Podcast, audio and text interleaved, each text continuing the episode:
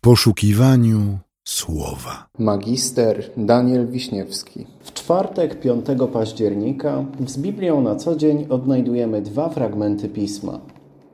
Pierwszy fragment pochodzi z Księgi Jozuego, z rozdziału 21, z wersetu 45. Nie zawiodła żadna dobra obietnica, jaką uczynił Pan domowi izraelskiemu. Spełniły się wszystkie. Drugi fragment pochodzi z Ewangelii Łukasza, z rozdziału 13, z wersetu 17. Lud cały radował się ze wszystkich chwalebnych czynów, jakich Jezus dokonywał. Dzisiejsze fragmenty biblijne stawiają nas przed bardzo prostą prawdą dotyczącą wiary, którą jednak nie tak bardzo prosto jest przyswoić. Dotyczy ona obietnic składanych przez Boga, a konkretnie tego, że niezależnie jak bardzo odklejone od naszej rzeczywistości by się one nie wydawały, to jeżeli On coś powie, to tak się stanie. W Księdze Jozuego w rozdziale 21 mamy do czynienia z podsumowaniem dotychczasowej historii narodu wybranego, przynajmniej w tych ostatnich wersetach. Jak pamiętamy, Jozue był duchowym przywódcą Izraela po zakończeniu się życiowej misji Mojżesza. Sam Mojżesz nałożył na niego ręce, by ten kontynuował jego dzieło. Nie było to łatwe zadanie. Choć niewola egipska została pożegnana, a droga przez pustynię znajdowała się już za nimi, to dalej ludźmi targały podobne trudności. Trudności takie jak na przykład szybkie zapominanie o dobrodziejstwach pochodzących od Stwórcy. Pokazuje to pięknie chociażby historia Achana, którego chciwość poprowadziła do przywłaszczenia sobie bogactw, których dotykać się Bóg zabronił. Musiał więc naprawdę bardzo szybko zapomnieć, jak wielkich rzeczy dokonał ich Pan, skoro wykazał się wobec niego takim sprzeciwem. Jozue zwracał się więc do swojego narodu w tonie podobnym, jak to opisuje narracja z naszej księgi. Dał więc Pan Izraelowi całą tę ziemię, którą przysiągł dać ich ojcom. Oni zaś objęli ją w posiadanie i zamieszkali w niej. I sprawił im Pan wytchnienie ze wszystkich stron, tak jak przysiągł ich ojcom. Nie ostał się przed nimi żaden ze wszystkich ich nieprzyjaciół. Owszem, wszystkich ich nieprzyjaciół wydał Pan w ich ręce. To czytamy w dwóch wersetach, które poprzedzają nasz dzisiejszy werset z tej księgi. I ta księga zwraca naszą uwagę na to, że Bóg jest wierny. On nie zapomina i dotrzymuje swoich obietnic.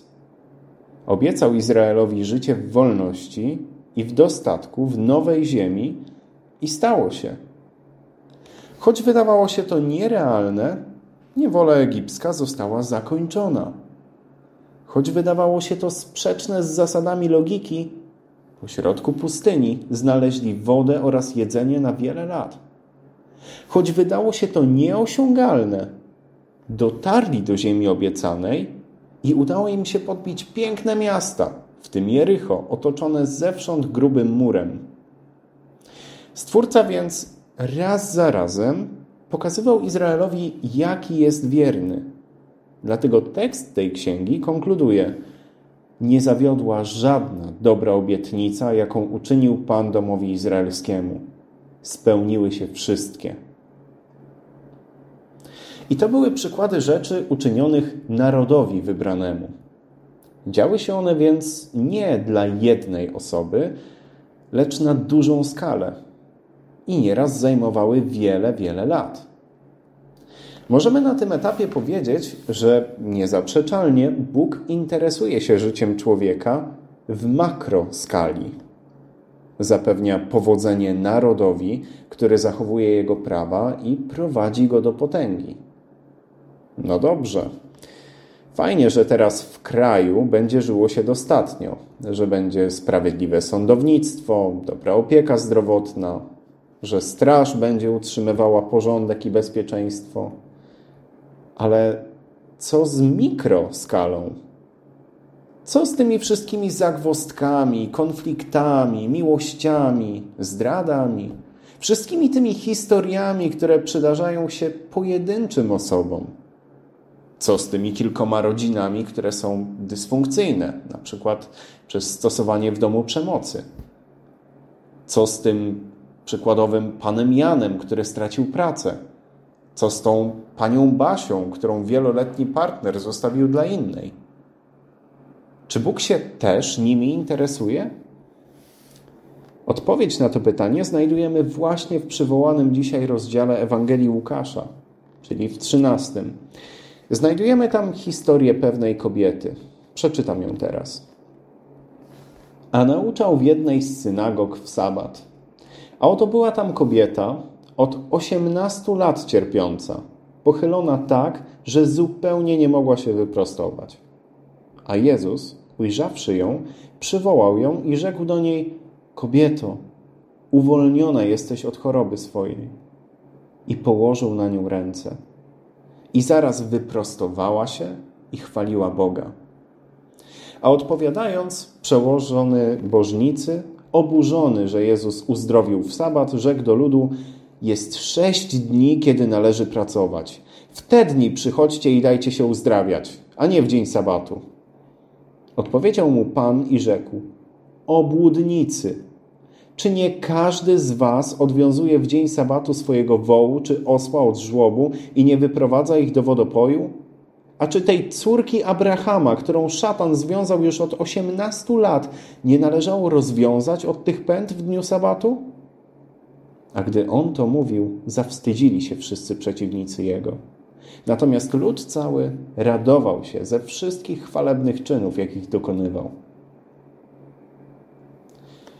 Kobieta z tej historii była najprawdopodobniej skrzywdzona seksualnie w młodych latach swojego życia. Chodziła pochylona, bo brakowała jej pewności siebie. Była poniżana, wstydziła się swojego ciała i swojej osoby. Doznała przemocy.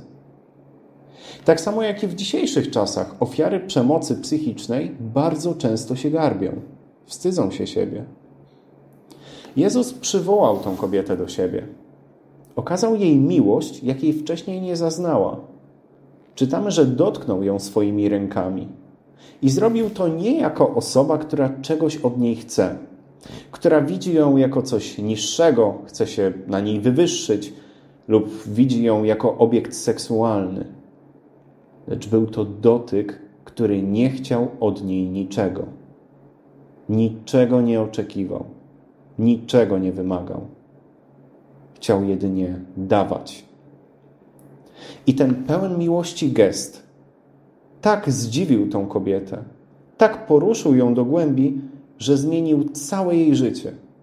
Od tego momentu wyprostowała się i szła przez życie dalej, patrząc się w górę. Tym prostym gestem najprawdopodobniej Jezus przywrócił jej wiarę w ludzkość i wiarę w dobro. Jezus więc swoim przykładem pokazuje nam, że Bóg troszczy się nie tylko o ludzkość ogółem i nie tylko o liczne narody, ale nie są mu obojętne także pojedyncze ludzkie życia i dramaty, te historie, które pisze nam życie. Dlatego kończąc to dzisiejsze rozważanie, pamiętajmy, że naszemu Bogu możemy zaufać, bo On nie chce dla nas źle.